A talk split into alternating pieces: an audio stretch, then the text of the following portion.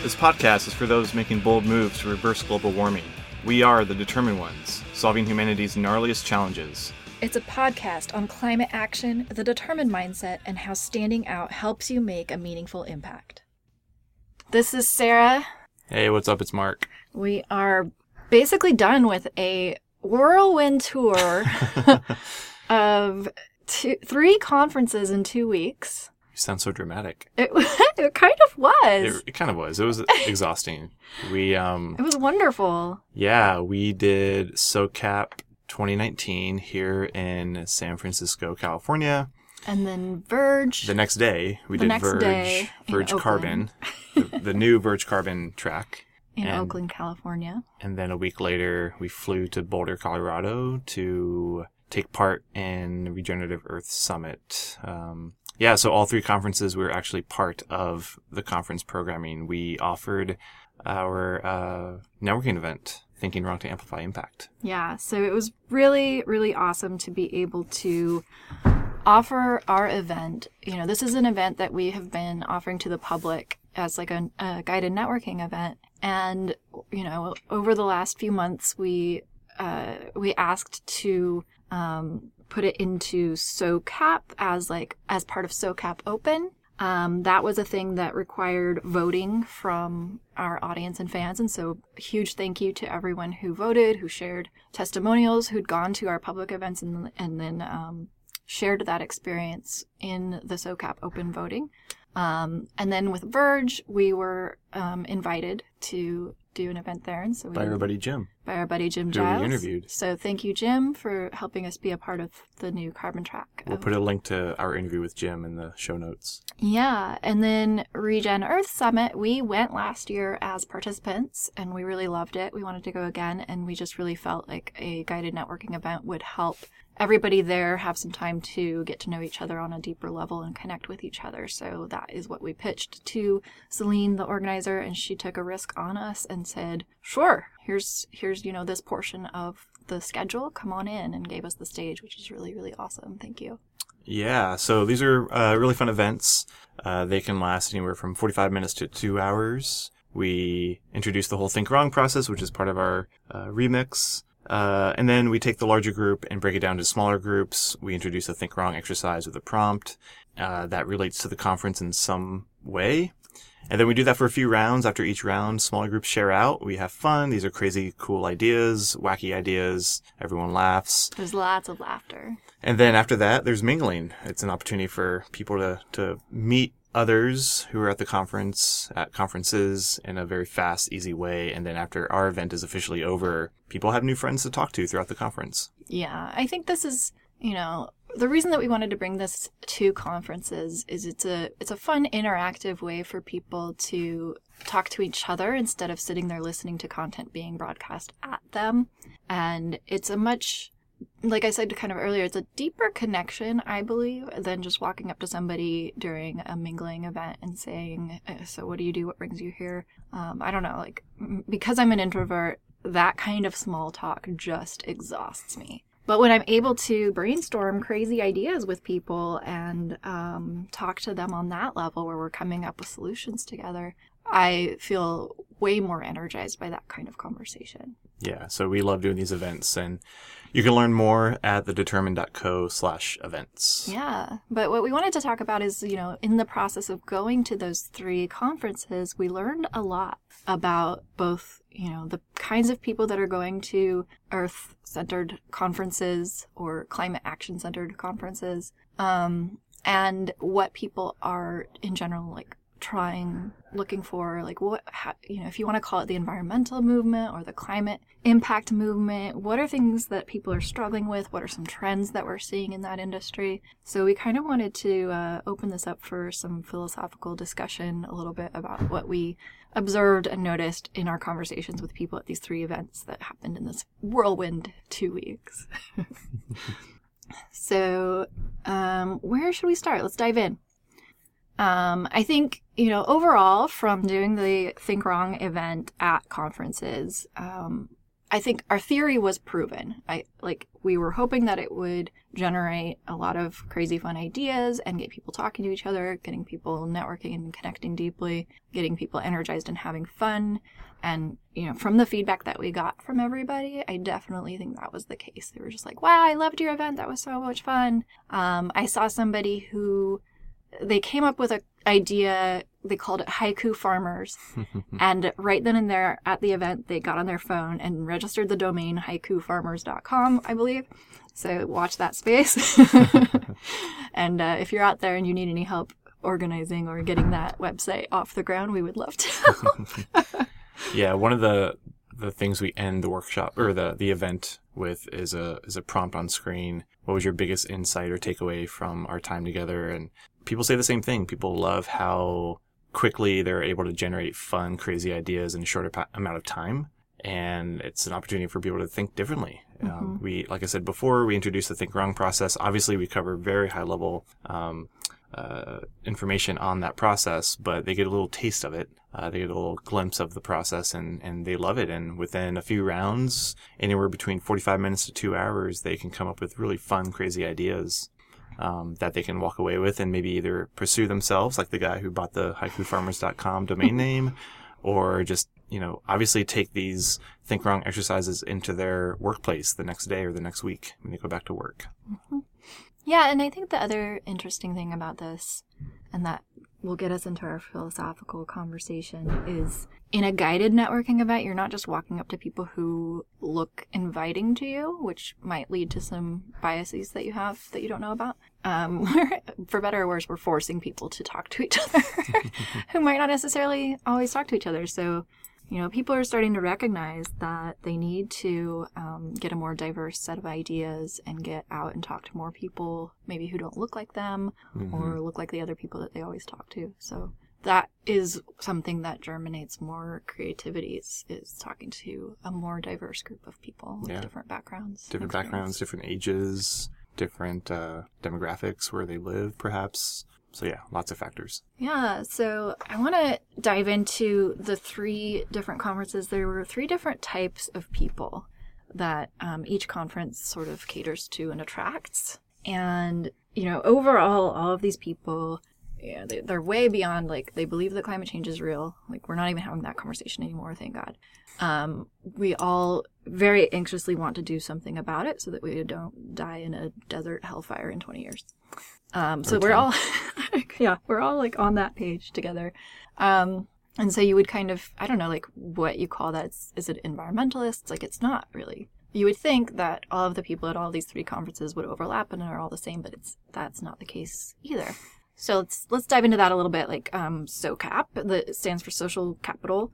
Um, they attract a very business financially minded set in general. I'm obviously speaking in generalizations. So you get a lot of investors and philanthropists who are very experienced in negotiating and dealing with the money. where does money go? And like, how can we get more money flowing into climate impact projects? Nonprofits or, you know, these types of projects. Yeah, you have, you have also a lot of foundations as well. So mm-hmm. yeah, it's, it's about directing money towards social innovation, which yeah. is needed yeah, so they all, you know, they have that desire for climate impact. Let's, you know, solve this problem. Let's not die in a hellfire. And they're trying to connect that with the financial models and infrastructure that currently exists in our capitalist society, which is difficult because there's really no framework really yet. Um, people are trying to just, you know, give money to a project and like have that be okay you know? You need some sort of return on investment and there's all these mm-hmm. timelines and it's very complicated and it's just like not my world at all.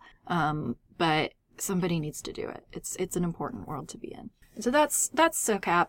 And then Verge especially the Verge carbon tra- track I this was probably a term. I don't think I invented this term. I think I heard this somewhere. These are, generally speaking, your techno optimists they are working to invent new technologies that solve problems related to climate change. So, you know, if there's too much carbon in the atmosphere, I'll invent an online marketplace where people can pay to remove the CO2. Shout out to Nori. Um, Or is it like too hard to measure carbon sequestration? Um, I'll invent a technology that uses, um, what do you call it, LIDAR? Um, kind of like radar, but LIDAR. That makes measurement of carbon in the forest easier. So shout out to Pachama. We met a lot of really cool people that are inventing a lot of really interesting things to solve these problems and like get us over the hurdles that make solving these issues difficult through technology. Um, and that is awesome. And then getting into the Regenerative Earth Summit, if you want to jump in, it's cool.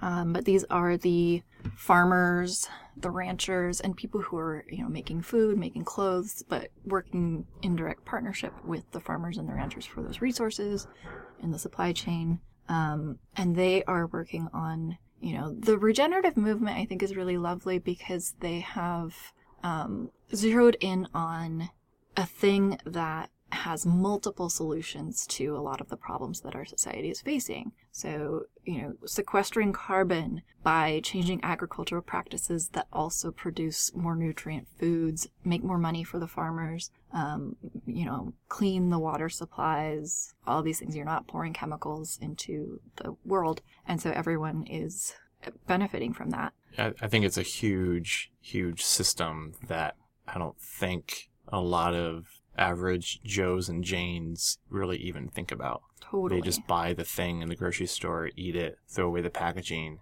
and move on with their life. So yeah, the agricultural industry is massive. There's all these different touch points, um, so many different types of people and partners involved. It's a it's a major major uh, industry. Yeah. So it's a really cool conference where the organizer gives a voice to farmers and people that have historically been a little bit silenced and in the background and don't necessarily have a voice and we're kind of elevating them to celebrity farmer status like the, like what you're doing is super cool instead of what they usually hear is like what you're doing is very odd why are you not using these chemical fertilizers mm-hmm. like why mm-hmm. are you doing it this hard way you sure. know and it's all about this desire to build a better world um, in a way that also is beneficial to you know, the food, the value chain, the supply chain, mm, creating income for my family, all of the things. It connects all of those dots, which is wonderful. Mm-hmm.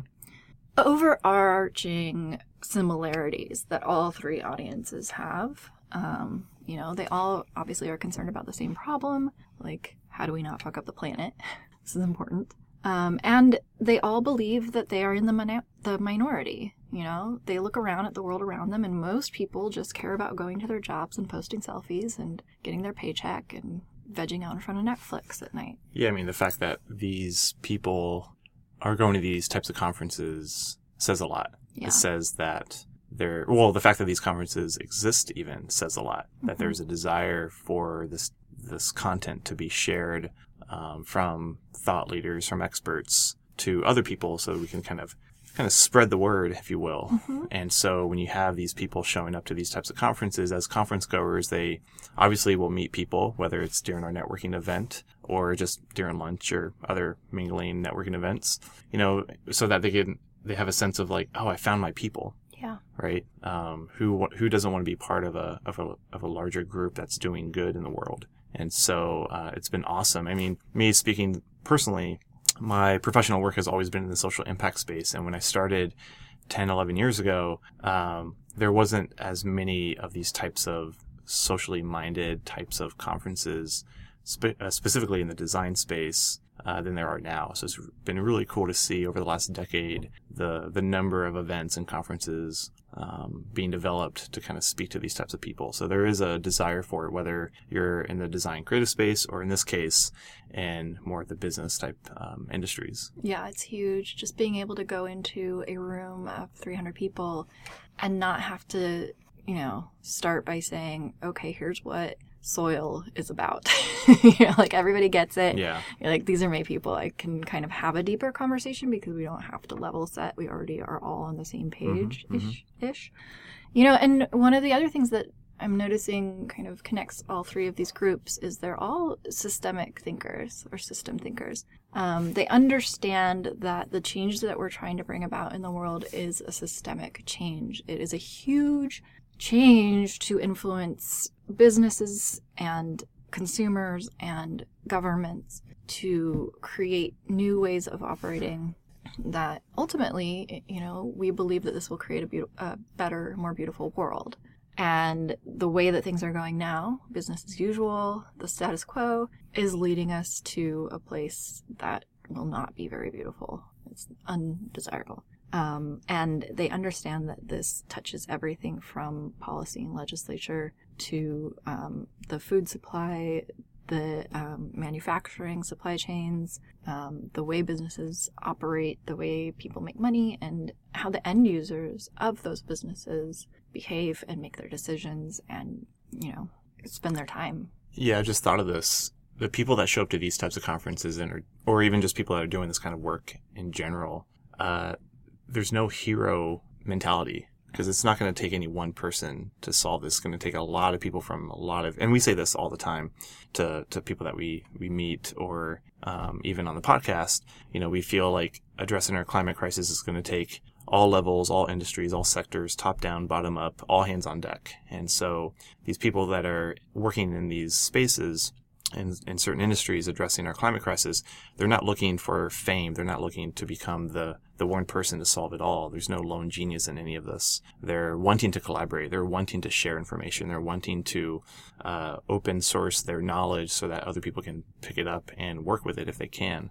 Um, it's very, uh, you know, humbling, I guess, to, to know that there's people out there that are, you know, we're in this together mm-hmm. and why not? you know collaborate more and just kind of what's the what's the phrase a rising tide yeah something something rising tide raises all ships something something ships yes exactly yeah i think yeah there's there's just this there's this interesting thing that's happening where i don't even know like what to call these groups anymore like the group that we just described that are going to climate related conferences and that care about all of these things are these I don't even know that I can call them environmentalists anymore. Like it used to be the environmentalist movement, but things are starting to shift now. You know, you're getting the technologists and the financial investor type people into it who are like they care about these things too, but I don't know that they would definitely identify themselves as environmentalists. I think I think we just call it how do we not fuck up the planet movement. Seriously. I mean, yeah. I whether we need a label or not, I don't know. I don't know what that one label would be, or if there's even one label to just to just you know use for everyone. I think everyone has their own personal motivations, and that's fine. I don't think there needs to be any one label, but uh, but I think at the end of the day, people recognize the fact that yeah, we are screwing things up. I like living here. I like my family living here, and I would like to see my family, you know, through generations continue to, to, to thrive on this beautiful planet. And so I think people are waking up, waking up and realizing, recognizing that their talents, whether it's on the creative side, business side, whatever industry they're in, can contribute to this this crisis that we're facing. Yeah, and so they're no longer. I guess what I'm identifying, and I do want to kind of identify it. They're no longer calling themselves environmentalists. And I think what that means is the environmental movement, as it has been for the last 30, 50 years, I'm going to ruffle some feathers here, but it's coming to a close. It's time to move on. You're talking about traditional environmental movement. Mm-hmm. And I will, I will open this can of worms. I will say that, you know, it's an old way of thinking that we need to change our behavior to save the planet. Right. You know, like we're not prioritizing the planet over our own ability to thrive. And I think you totally hit on it when you're talking about what we are aiming for is a solution that allows humanity to thrive for generations and for ourselves and all of that stuff. Um, I think the problem with the dying environmental movement and what is better about what's coming out of it when people who are not of this mindset, when people are in the status quo mindset, look at the environmental movement, they think these people do not care about me thriving. They care more about the planet, the forests, the animals. And they believe, and maybe this has been the case, that environmentalists prioritize those things over humans. And I don't even know if you remember or noticed this conversation. It was during the Regenerative Earth Summit there was this really fascinating panel where a debate broke out between um, whether it's okay to eat meat or not. Oh yeah, I was there. and there was something that really, like, really subtle that happened between the two people that were arguing. One was talking about like meatless Mondays and um, going more towards the don't eat meat area. The other was a cattle rancher who totally understands that meat is part of this whole system.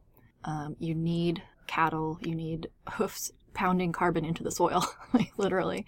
Um, but you need the meat that is generated for consumption to be grown in a regenerative way. So there's a bunch of asterisks to this, but like just cutting out meat isn't a really great solution for people to thrive because some people have um, digestive or nutritional deficiencies, health problems. Like in a huge you know portion of the population people still actually really do need to eat and it's kind of a position of privilege to be able to take meat out of your diet Sure, and sure. eat in a way that is um, still nutritionally full and complete with a vegan diet. Like this is another can of worms to open, but it was a debate that was kind of opened on the panel. Um, I don't even know if it was on purpose, but it just happened, and they just kind of kind of kept digging at each other. And uh, she was digging at the idea that you know, you, meatless Mondays is not the solution for a thriving, healthy population. And he was like, "But I thought we were trying to save the planet." And there was kind of a silence for a beat and then just like the conversation just kept going. Mhm. But I totally noticed that. I don't even know if anyone noticed that. But I was like, oh, there's the problem. Like, it's a problem of where you're coming from, your perspective, your values. Like, do you value all of humanity thriving? Or are you trying to just save this planet, this rock, this like lump of um, plants and animals and things, like, even if all humans die?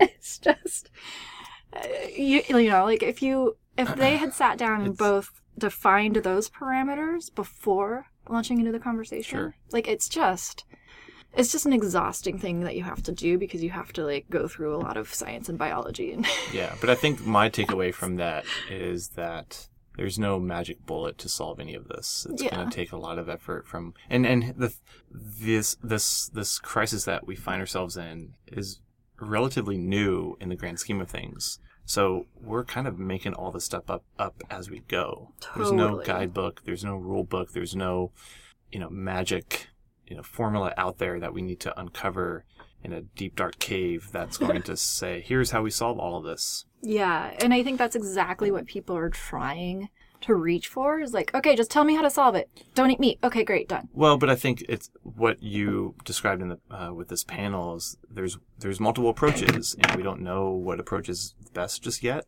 Perhaps because we don't know, we don't have enough data. It's not enough time to collect all that data. Um, but my personal opinion is that we just need to just try anything and everything and see what sticks. Sure. And I'm not talking about solutions here. What I'm most interested in is, you know, we are looking at huge culture and society change. Mhm. Oh yeah, And so what I'm really interested in is like, what is the process by which people's opinions and behaviors change? right. Where does that come from? How do we get people to understand what it is that, you know, this movement is saying? How does, how does that message sink in to people's brains? Sure. And it, is business the right, or not the right? Is business one way of doing that?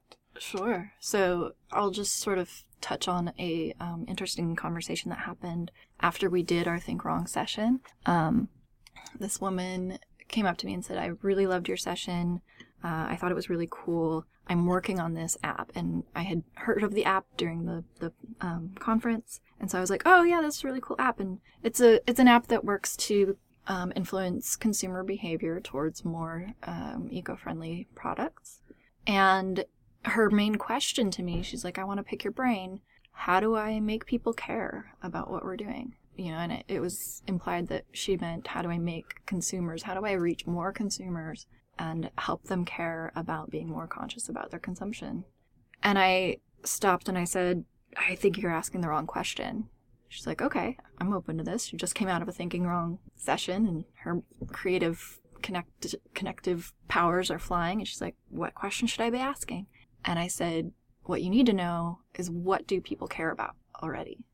And then once you understand what those people care about, how can you connect your product, your business, your solution with what they already care about.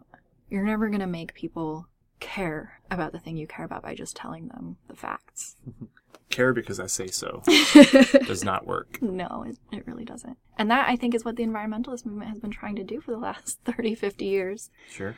You know, so how do you influence people who are not? Yeah, I think I had a conversation with someone at one of these conferences. I can't remember, and he was asking me, "What are you seeing now in the in this movement as a designer, as someone on the creative side?"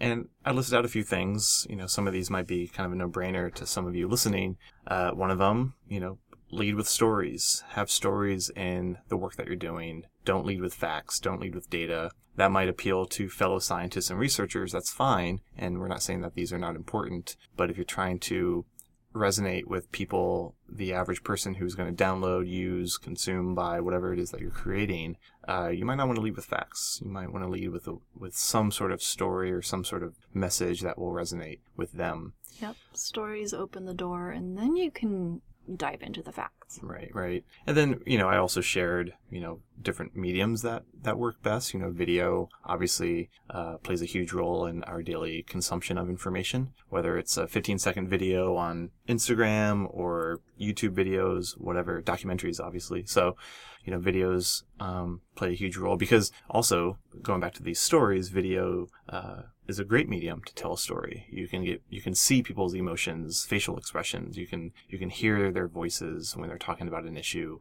Um, so you, that really draws you in. Um, something I shared with him as well um, that I've been thinking about lately personally uh, over the last few months is maybe just don't talk about climate in general. And I think this gets a little bit of, of what you were saying a few minutes ago, Sarah, about the the old school environmental movement where they talked a lot about the environment um, but as this separate thing. as a separate thing. But then again, would someone in the middle of Texas give a shit about po- polar bears when they've never even you know seen one in real life? yeah, it's not super relatable to what I care about. And I was at a, an event months ago. I was talking to a, a, a gentleman who works a, a lot with um, farmers in Central Valley here in California, and he said something that really um, stayed with me. He's like, the moment you talk to these farmers about climate change, the moment you bring up that that phrase, they just completely turn off. They they they Yeah. want to change the conversation, or they want to probably even stop the conversation. Not just farmers. Or- Well, right. Like so his, anyone. So right, anyone. And so what I've been kind of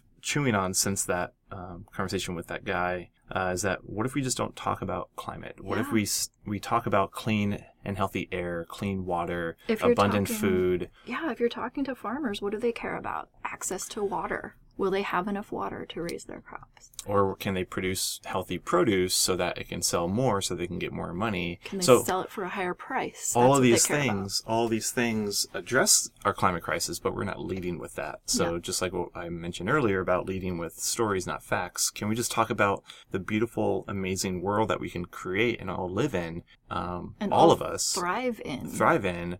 Uh, and oh, by the way, by doing that, we've addressed our climate crisis. So that's something I've been thinking about lately. By doing that, we don't all die in a hellfire in 15 years. Exactly. So, so that's just something I've been thinking about lately with the work that we do. Obviously, we focus on helping organizations tackling climate, but um, yeah, just something I've been thinking about. And yeah, then, like what you're talking about is appealing to their senses, appealing not to that part of their brain that processes facts and data, but you're appealing to the part of the brain that actually is in charge of our decision making, it turns out. Um, we make more decisions. I wish I could find the stat. I actually heard this, this there's been research. We make more of our decisions based on emotion Mhm. than on fact. And so Right. stories are hardwired into our emotional centers as, you know, humans. Um, and it's an it's a multi-sensory experience if Sure. you can tap into like you were saying hearing somebody's voice looking at their face while telling a story um, you know talk about the wind rus- rustling through the grass or whatever there's um, there's the uh, the intercept video that um, Alexandria Ocasio Cortez did the voiceover to. We'll, we'll link it below. Mm. Um, it was a really great, like eight minute video talking about the Green New Deal, but a lot of it was very optimistic. A lot of it highlighted an amazing future after the Green New Deal and all of its ideas were implemented. Um, so yeah, I think that's again, um, we can use story as a way to paint that beautiful picture of the world that we all want to live in, Yeah. uh, so that people can get excited that it will resonate with their heart, and then they'll do they'll want to do something about it. Yeah, so like they're getting excited and optimistic and resonating in a positive way, and then on that same note, not bringing up climate change and, and dying in a hellfire because that turns off that whole mechanism. Totally. totally. It shuts it down. All they have now is the emotion of fear, hmm dread, anxiety, and like their ability to make intelligent decisions or their desire to walk into something that's a little bit riskier or change just completely lose it. It's totally gone. So you lose your chance if you bring any of that up. It's just not a way to influence people. hmm So if we are trying to influence people by connecting what they care about with our solutions for this better world, in addition to hooking into their emotions, um, you know, I think that is one of the things that people are really bringing or really like becoming more open to after we do one of our thinking wrong section, sessions. And you know when i met Marc and learned about think wrong i think that is one of the things that really resonated with me is this is a way to um, you know get people's i hate this phrase creative juices flowing like what the hell are those juices Mm, yummy. ew. But um, you know, like you get into a frame of mind where you're able to connect seemingly unrelated things and relate them, and that's like one of the things that I would probably put as a bullet point to define what creative creativity is. hmm And so they're able to like we ask people to pull random things out of their pockets, and they're able to then connect chapstick with educating farmers in regenerative practices. Right? That's one of our exercises that we do. Or like we ask people, "What's your hidden talent?" And uh, now we ask them, how do you connect juggling bowling pins or whatever it is with finding a market for products made of atmospheric carbon?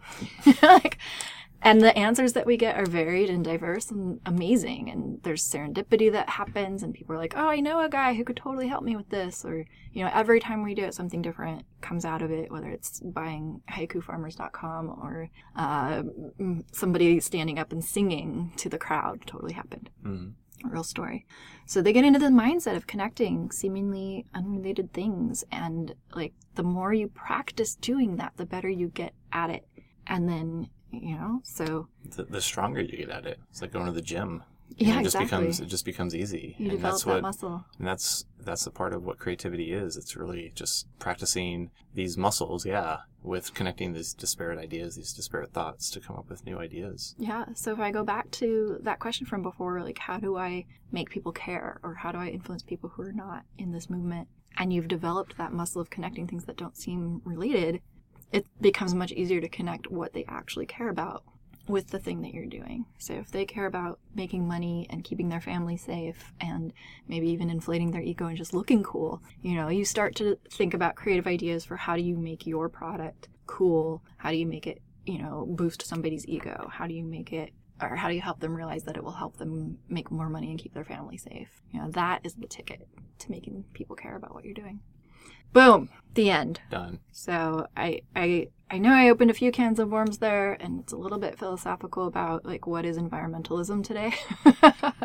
But I these don't are have the answers. I think these are important questions to start asking because, Yeah. as I mentioned, this is a relatively new challenge that we're facing in the grand scheme of things, and so we're all learning this as we go. And and um, yeah, none of us have the the one path, the one right path. I mean, I I feel like there's a lot of there's definitely a lot of approaches that can address this. I mean, look at the Project Drawdown book. There's you know hmm But you have to define what address this is. Right. Is it make a planet that's happy and healthy as it was 70 years ago, or is it create a world that 100% of humanity can thrive in? And and to add to that, it, addressing it would also mean how do we address it in our current within our current systems that have put us into this place, into this mess in the first place. Practically, Exactly. like, so do we logistically. do we do we modify and hijack existing systems, or do we bulldoze those systems and create new systems? So yeah, so yeah, we can have projects highlighted in Project Drawdown, for example, and so we know what to do, but it's a lot harder than than just flipping a switch. Yeah, the doing of it is what I think we're we're growing more and more interested in. the how how to make that happen. That's the important stuff. Till next time. Onward. So, hey, if your company wants to start making big moves towards climate action, we want to tell you about our climate sprints. We offer climate innovation sprints that actually get stuff done. It's a fun interactive session that builds your team's collaboration skills in the process. Go to thedetermined.co slash climate sprints, all one word, to book your sprint today. If you're one of the bold rebels doing work that addresses our climate crisis, we can help you set yourself apart and amplify your climate impact. You can learn more about us at thedetermined.co. Thanks for listening. Oh, and thanks to Ian from Fugazi for permission to use this song. If you know anyone who might enjoy this podcast, feel free to share.